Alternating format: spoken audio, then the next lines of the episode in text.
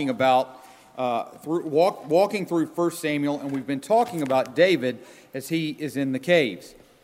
It's all started back, remember, Saul tried to kill David at a dinner party, and David flees. And so he ends up not knowing if Saul, in his rage and his anger, if this was a one time deal.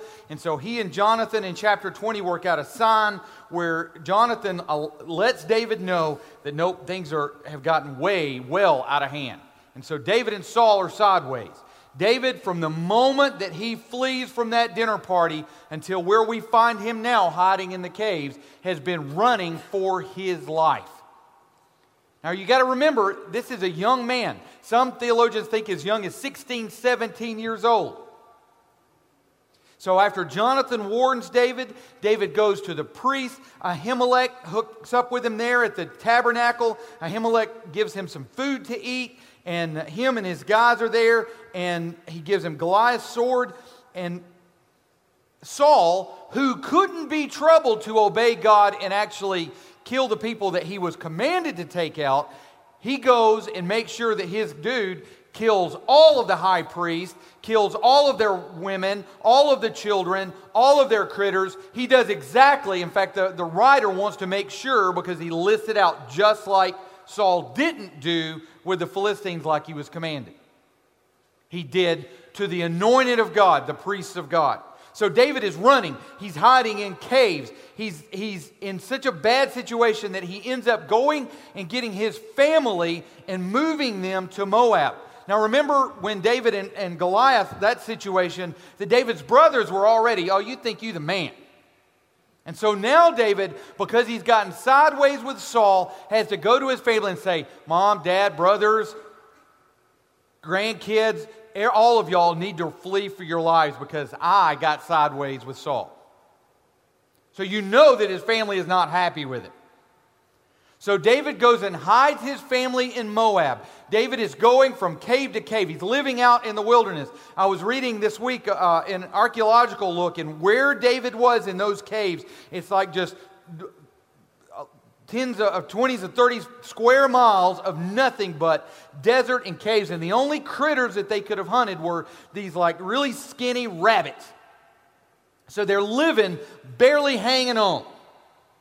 The people he's surrounded with. The text says that he's surrounded with worthless men, men who owed a bunch of money. And so here's David, more or less by himself, with these guys around him who are, are not the most upstanding people. And he hasn't done anything wrong to cause this. He's trying to serve his God to the best of his ability. Saul is looking at David being blessed by God because David was obedient, and Saul is just angry. They said, David has his, uh, Saul has his thousands, David has his ten thousands. This just infuriates Saul, and so he's going to make sure that this little upstart punk gets his due. David hasn't done anything wrong.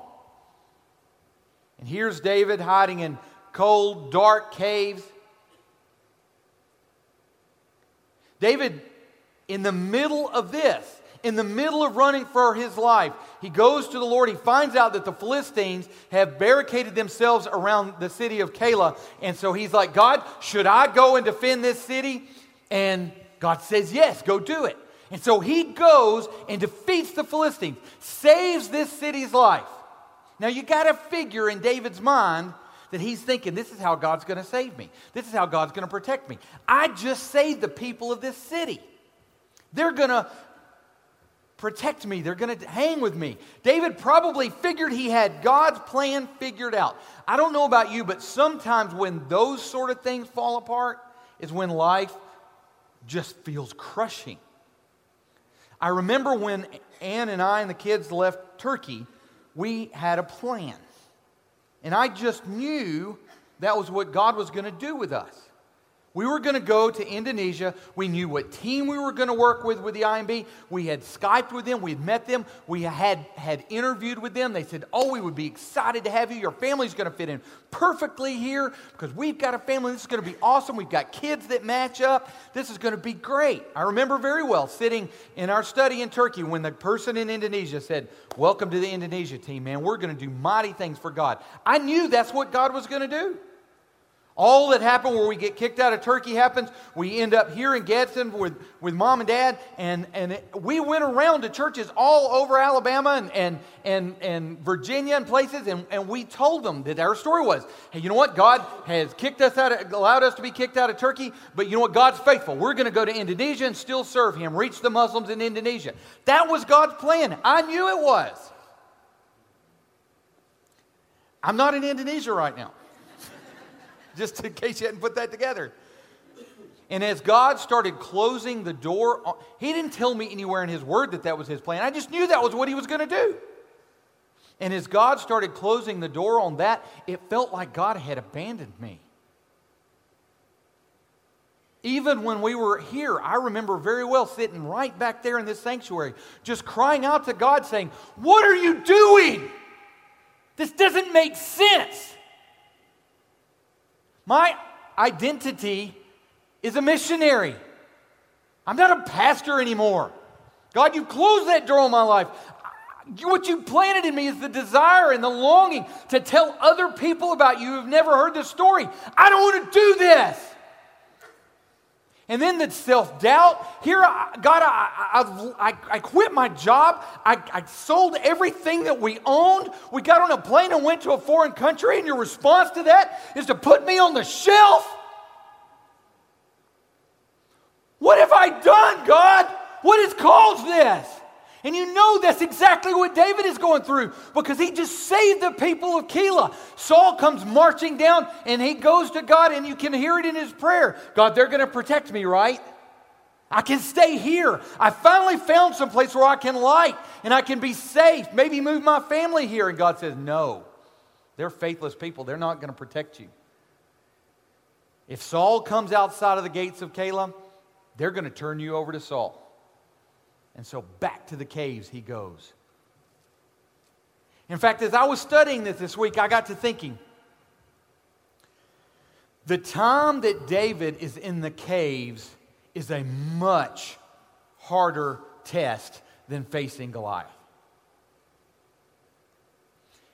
Those moments, those flash moments of, of sudden things, when, when it comes up to a crescendo,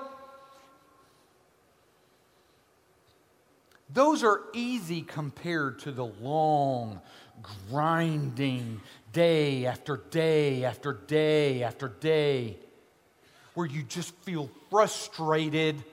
What are you doing, God?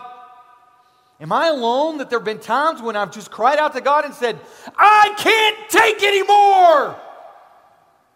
I can't do this anymore, God. What are you doing? And here David is. His very life is being ground down. He leaves after Keilah and he goes to the wilderness of En Gedi in front of Wild Goats Rocks. We talked about that last week. I love the name of that place. If I ever get a farm again, I'm going to call it Wild Goats Rocks. I'll have to buy some goats, but uh, that's okay we have a beautiful insight into exactly what David is thinking at this point because during this time in the caves, he writes a psalm, Psalm 57. And so, if you want to turn with me, that's where we're going to park today as we close out our summer series on Samuel. We're going to look at exactly what was going on in David's mind as he was fleeing for his life in the caves. Father God, Lord, we thank you. We thank you for this text. God, as we this week have watched the news of people who are had their homes destroyed in Houston and they're starting to trickle back in. And the heartbreak of seeing people walk into their homes and everything they knew and loved is gone. And as we see that in the news, God, we see a storm bearing down on Florida and people fleeing. People, everybody in here knows somebody who had to get in a car and drive north.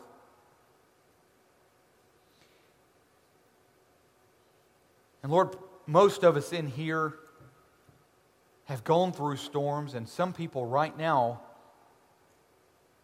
are exhausted from the waves beating up against their heart.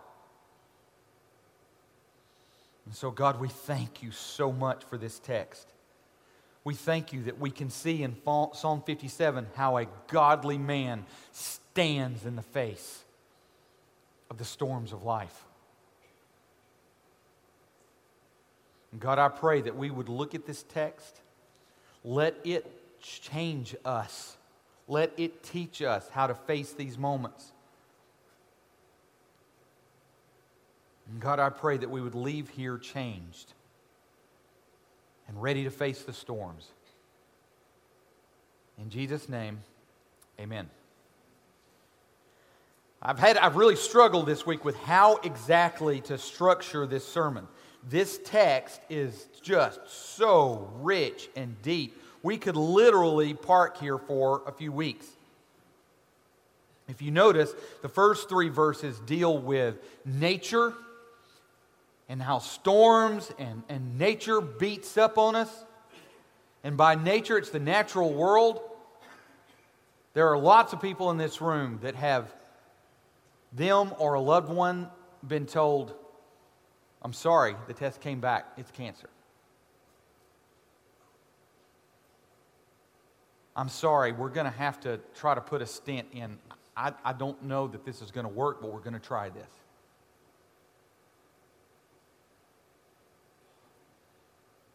The tornadoes that we see so often, that natural world where we just have no control over anything that's happening, that sense of helplessness. I remember after Katrina, I went in with some disaster relief folks, and before we could get into New Orleans, we, we stopped in Biloxi, and New Orleans was still closed, and we started doing mud out. And kind of the way you do mud out is if, if the floods have only risen to below three and a half feet, then all you have to do is take the sheetrock out, the first seam, tear that out. You tear all the flooring out down to the subfloor. Sometimes you have to tear the subfloor out. Walk in the door. The very first thing you do when you walk in any house for mud out is you go find the fridge and you duct tape that sucker closed. Because, oh my gosh, if you ever open them after they've sat there a week or so, woo wee, it ain't fun.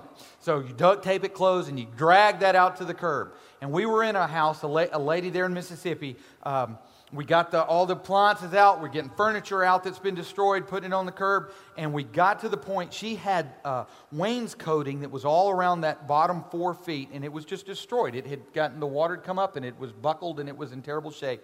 And uh, this lady, probably 67, 68 years old, said, I, I, can't, I, can't get, I can't let you tear that out. And we explained that, you know, with that flood water's got, got all kinds of uh, of, of stuff in it because uh, the wastewater mixing in with it and that it's, it's going to get moldy. There's no way to save this, ma'am.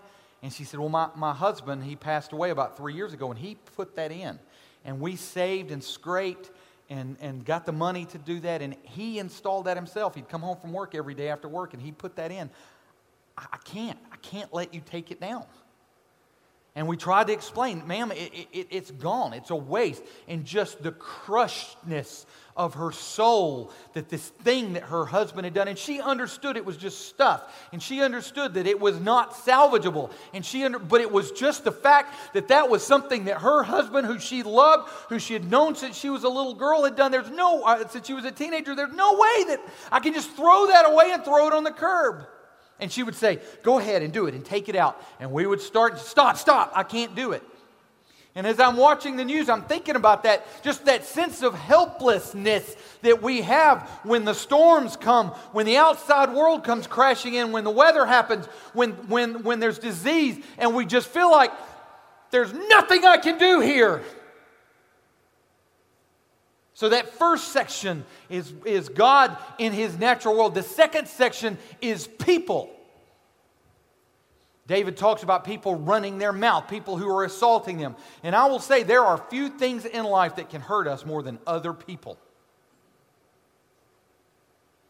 I mean, if you think about it, in your life, when you've been wounded the most, it's probably by someone that you cared for deeply. I, have said before, if somebody I don't know comes up and just dog cusses me, it really doesn't affect me that much. I mean, the part of me that would get offended by that got cut out at Parris Island a long time ago. I'd probably laugh at you. But Ann, mom and dad, my kids, people who love me, they can hurt me. Sometimes by saying just little bitty things. And we're all that way. The people that we care about can hurt us. David was called my son by Saul. David left his home to move in with this man, to serve him. And now he's chasing him down to hunt him. David says, Am I a dog? Am I a flea that you just squish and throw away without nothing? Can you hear the pain in that? And so he breaks it, and you could break this text up in that way. I've chosen not to do that, so all that was for free. I'm going to divide the text up by the Selahs. So the first section Be merciful to me, O God, be merciful to me, for in you my soul takes refuge. And notice that he starts out with crying out for mercy. See, one of the mistakes that we make when bad things happen to us, how we can become bitter is with the attitude that says, I don't deserve this. David is crying out for mercy because he knows he does. You see, the only thing that we deserve from the hand of God, the only thing we deserve is hell. Paul says that we are at enmity with God, which means we are at open warfare with God. Before you came to Christ, everything in you fought against God. I always am intrigued by the fact that people ask the question why does good thing, bad things happen to good people? And that's just such a backwards question. And I love the response the only good person that ever lived volunteered for the job.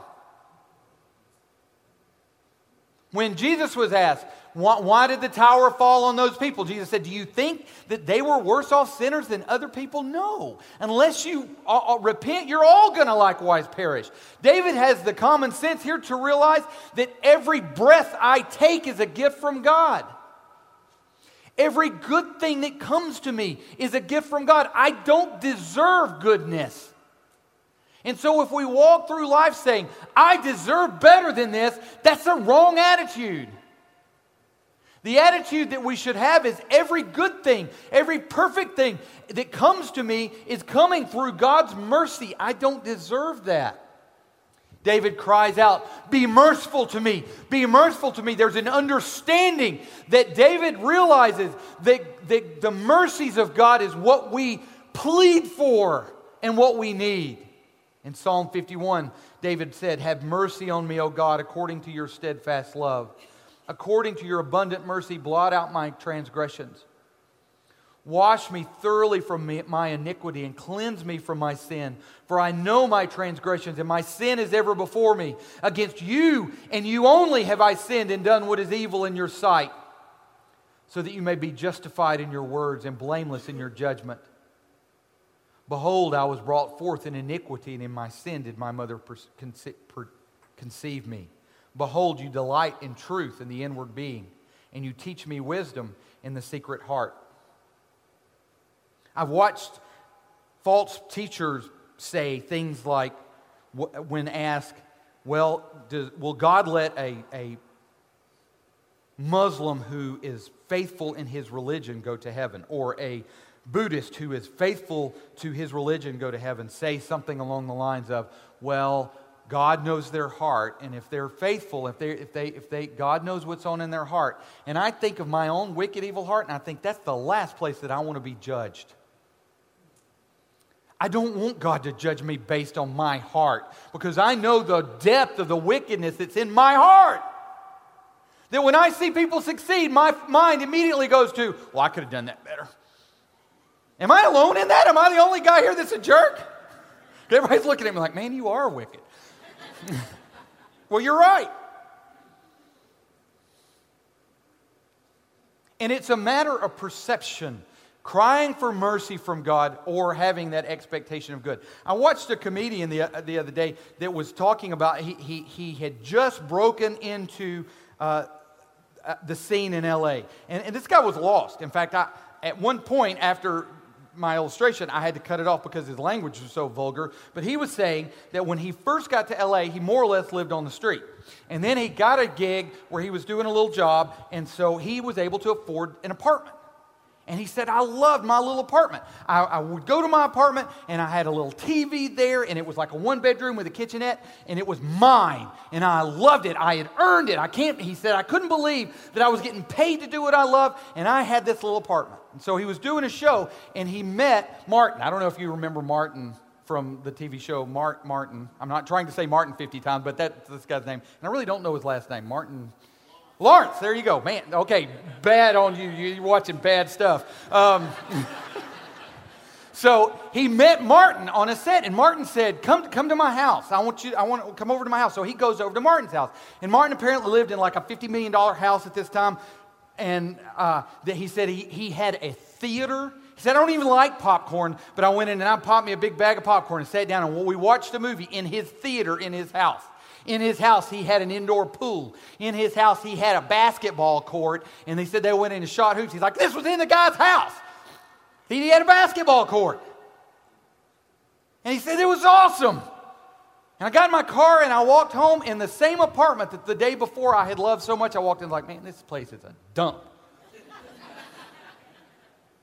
I ain't watching that movie on a TV. Pfft, what kind of junk is this? And that really struck me because that's, that's how we are, right? We see that somebody, if you go buy the latest iPhone, you know, you get the iPhone 11.7S that, that's supposed to be the hottest, newest, greatest thing, and you're like, yeah, this is the bomb. And you're like, yes, look at this in the screen, and I can, oh, it's got a flash in the front, and oh my, this is the greatest phone ever. And then, like a week later, you're watching TV, and next week they're coming out with the iPhone 12, and you're like, oh, this junk. Why am I even walking around with it? This is embarrassing to even be seen with. Don't we do that? And I, I will say, we do it with cars. We do it. I'm, guys, I'm not tattling on us, but they just came out with the Glock 19 Gen 5. I desperately need one of those. Right? So our David's perspective isn't God, you owe me. You owe me better than around this cave, God. Don't you remember Goliath? Don't you remember me standing there saying, so that all Israel will know that there's a God and he reigns? God, did you forget that? I'm your man, God. No, David starts out and says, Have mercy on me. Have mercy on me when we came back from Turkey, we stayed in a parsonage. And I noticed in my own heart, we uh, church was kind enough to say, hey, you can stay here for free. And when we first moved in, we are like, oh my, this is awesome. It's greater than 1,600 square feet. It's got it's got bathrooms that you don't that you can sit down in, which is a, not something you get in the rest of the world. Not to get too explicit, but it was we thought it was awesome. But then as time progressed, it became it just became nastier and nastier because we'd forgotten that it was the mercies of God that gave us anything. And so, in the midst of the storms, we've got to realize that God giving us breath is the real question. The question isn't the problem of pain, the question is the problem of joy. Why does God let anybody smile?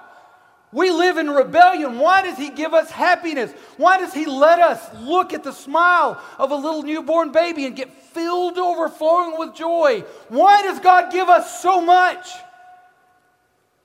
And if we keep that perspective in the middle of the storms, we realize who He is, who we are, and what we deserve. Be merciful to me, O God. Be merciful to me, for in you my soul takes refuge. You see, because He's enough. We sing, God, you're enough for us, but we don't believe it. God, you're enough for me so long as I have the air conditioning working in my house, and I got a boat, and I got a good car. You're enough for me so long as my kids are healthy. God, you're enough for me so long as I've got nice clothes to wear. And David's perspective was, You're enough. Now we come to this word Selah, and I, I just want to this is a freebie. Um, again, I got a lot of freebies today, so we're probably going to go long. I, I, hope the crock pot's on low. Um, I, have noticed that when people read the Psalms, oftentimes they get to that word Selah and they just skip it. And don't, please don't, if you're reading here, don't skip that. That's one of the most important words in the Psalm. And what that word means is stop. Stop and think about what you just said. As Americans, there is nothing we hate more than silence. We can't deal with silence. I may be the only parent in America that's having to say, take those headphones off. I don't like silence. If I'm sitting in the car, I got the radio on. I don't even know what's playing, but the radio's on. And this word Selah means stop. Just think about this for a minute. In Psalm 46, it says, Come, behold the works of the Lord, how he has brought desolations on the earth. He makes war cease to the ends of the earth. He breaks the bow and shatters the spear. He burns the chariots with fire. Be still and know that I am God. I will be exalted among the nations. I will be exalted in the earth. The Lord of hosts is with us. The God of Jacob is our fortress. Selah. Be still and know that I am God. When we were in Haiti a few weeks ago, I don't know if you guys saw the post from Miss Susie, but the little island above north of Haiti that we were in is, was, was devastated. Uh, the, the missionaries that were here speaking, Joel and Poppy, that the water tanks that they used to give water to all of that community were blown off, roofs blown off the buildings. Um, there was a little lady just down the street from where the mission was that when we were going door to door telling people about Jesus, she was asked, Would you, be, would you like to, to, to follow Jesus? And she said, No. I've seen your Jesus, and I've seen Satan, and Satan's more powerful. I'm going to follow him. I wonder what she was thinking as that storm beat on the walls of her little shack. I wonder if she called out on Satan at that moment. There's something about the power of God in nature that makes us stop and say, Wow, we are very small. Mars Hill Church was doing an apologetics video set and so they were in LA. They had rented some studio space. They had people who were college students that were self professed atheists. And they set them in front of a camera, got them to sign releases, set them in front of a camera. And the plan was we were going to ask them questions about why they're atheists, what had led them to that point, and what they, they, they think about these particular apologetic methodologies. While they were waiting for the interviews, an earthquake hit LA and the ground started shaking. And all those atheists hit the ground and cried out to God, Save me! Ah! There's something about nature that reminds us that we aren't in control. So when we get to those Selahs, we stop. So David tells us, first of all, to be, that he needs God, he's calling on God to be merciful and then the second thing that we see is him saying, God will send out his steadfast love and his faithfulness. My soul is in the midst of lions. I lie down amidst fiery beasts, the children of man. So the beasts he's talking about are people whose teeth are spears and arrows, whose tongues are sharp swords. Be exalted, O God, among the heavens. Let your glory be over all the earth. They set a net for my steps. My soul was bowed down. They dug a pit in my way, but they have fallen into it themselves. Selah. People will hurt us. People will run their mouths, they will run you down. And if your identity is found in what other people say about you, you're going to be crushed under the weight of that. You notice here that David keeps talking about what the people have done and then what God has done. You see, you are bought with a price. I tell the youth, I've, I've used this analogy 500 times. I take, take out an iPhone and I say, it takes about $120 to, to make this iPhone. Parts and labor, it's about $120 with the cost uh, of whatever the, the latest Apple, uh, you know, 3, uh, was way past 3, 11C is, it's about $120. But I can't go down to the T Mobile store and say, all right, so I know it cost $120 to make, probably some shipping involved to get it here. I tell you what, I'll give you $200 that lets you make a little profit, and I'll give you $200 for this phone. And them go, sure. Would they do that? Absolutely not. They want their, how much is an iPhone right now? 800 bucks? They want their 800 Hondos. Or their eight Hondos. Give it here. Come on, give up the money. Hondos is still a cool thing to say, right? That's a hundred. No, guess not. Okay, so I, I, all the kids are going, I have no idea what you're talking about. That was the 90s. Uh, they want their $800. Why is that? That's because price and demand. We all learned this in high school. That's what the market will bear, right? Because what somebody's willing to pay for it is what its value is.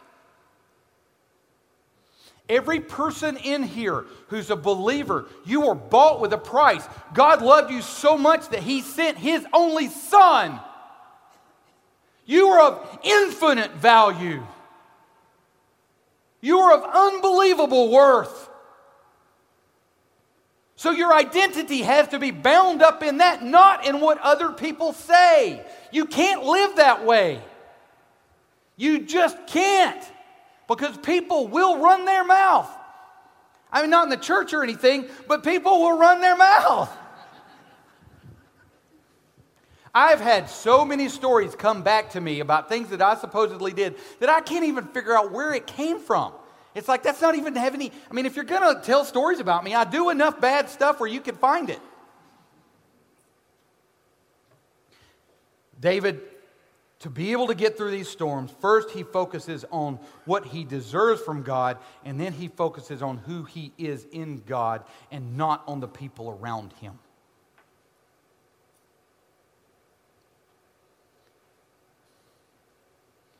Paul writes in 2 Corinthians, you know, it doesn't get any better. Therefore, having this ministry by the mercies of God, we do not lose heart. We have this treasure in jars of clay to show that the surpassing power belongs to God and not to us.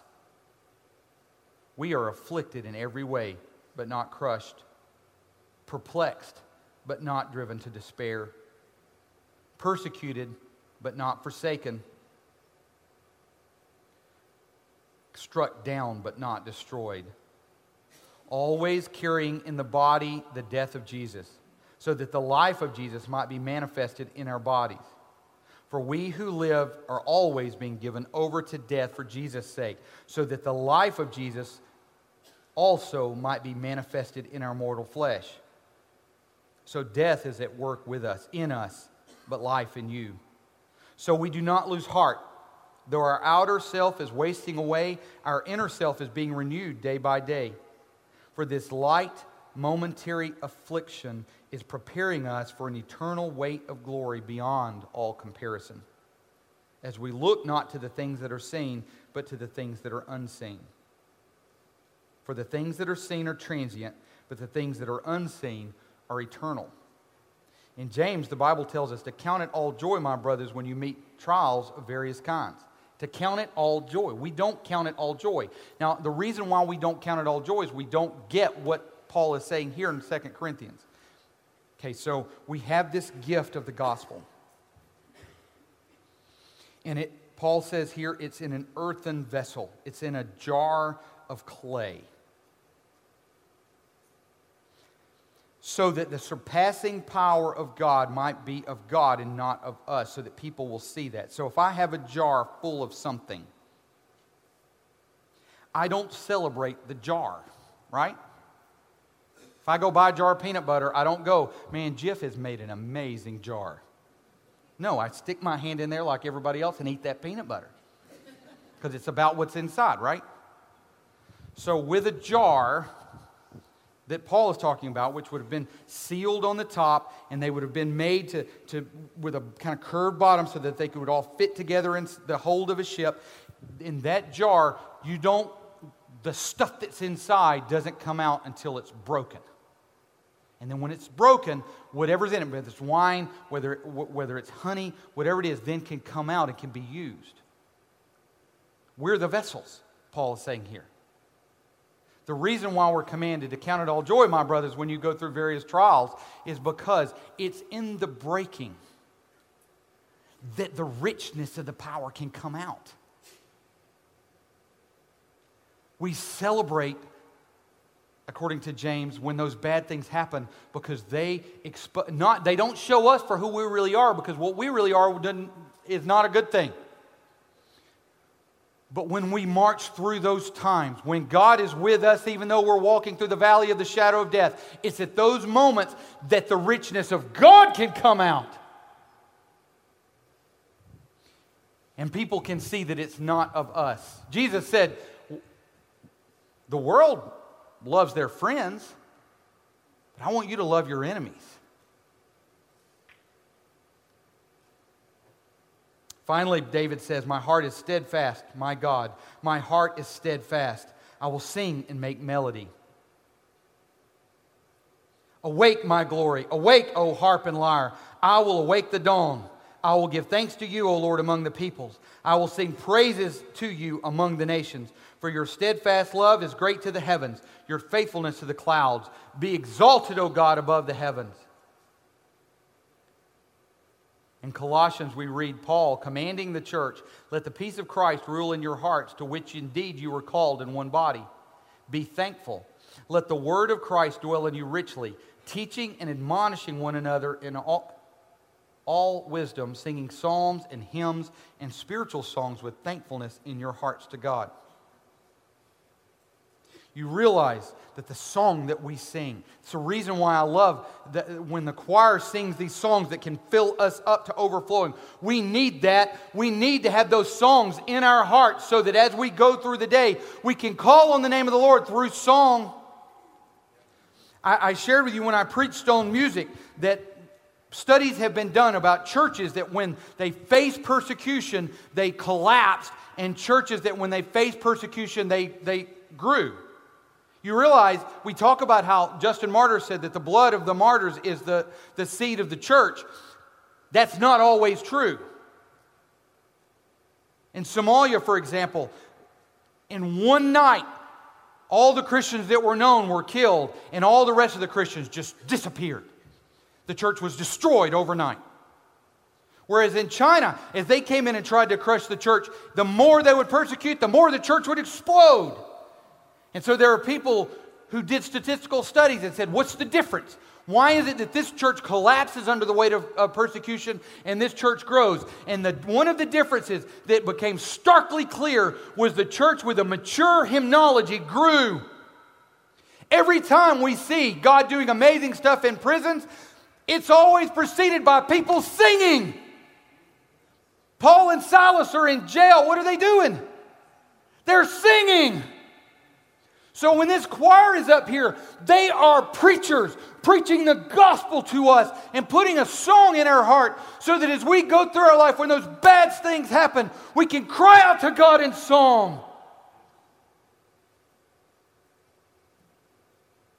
There have been so many times when the crushing weight of circumstances has fallen on me. I remember so very well after I was fired from, from uh, Ransdell Chapel, me sitting out by myself in my backyard with a fire pit because all you men know that everything's better if you can burn something. So I had a fire pit, just burning some sticks and stuff that was out there, and I had no plan to do it. But all of a sudden, I start getting filled to overflowing with a mighty fortress is our God, and I'm walking around singing that, and God just reached down and picked me up and said, "I got this. I'm your mighty fortress, not those people." And other times in my life, another song that's deep, it is well with my soul. When peace like a river. Man, when it when those times come, you need to have that music in your heart so it can come out. David closes this psalm out by saying, I sing. And so, thank you, thank you, thank you, choir, Amanda, Mark, because when you guys are up here, you're preparing us, you're equipping us for those crushing times. Because we'll have a song in our heart that we can sing out to God, and God uses that in our life. So, the three things, and I heard a preacher say one time every person in here is either just come out of hard times, just going into hard times, or I'm sorry to tell you, stand by. That's life. We're in a fallen world. And so, when you hit those hard times, how do you survive in the midst of the storm? The first thing was that David cried out for mercy. He realized what God owed him and that every breath he took, every good thing around him was a gift from God. The second thing that we see in this text that David does is he remembered that his identity was in God, not in all the people around him. And the third thing that we see him doing in this psalm is having his heart filled with music so that he could cry out in song to the God that created him. Psalm 96, 1 through 4 says, Oh, sing to the Lord a new song. Sing to the Lord all the earth. Sing to the Lord, bless his name. Tell of his salvation from day to day. Declare his glories among the nations, his marvelous works among the people. For great is the Lord and greatly to be praised. He is to be feared above all gods. If you're in this room and you don't know Jesus, you've never been saved, you can't sing that new song.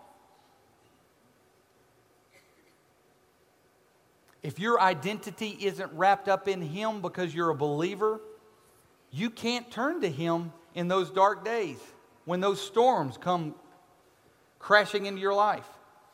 And so, the first thing I would say as we come to a time of invitation is if you don't know my Jesus, let me introduce you to Him.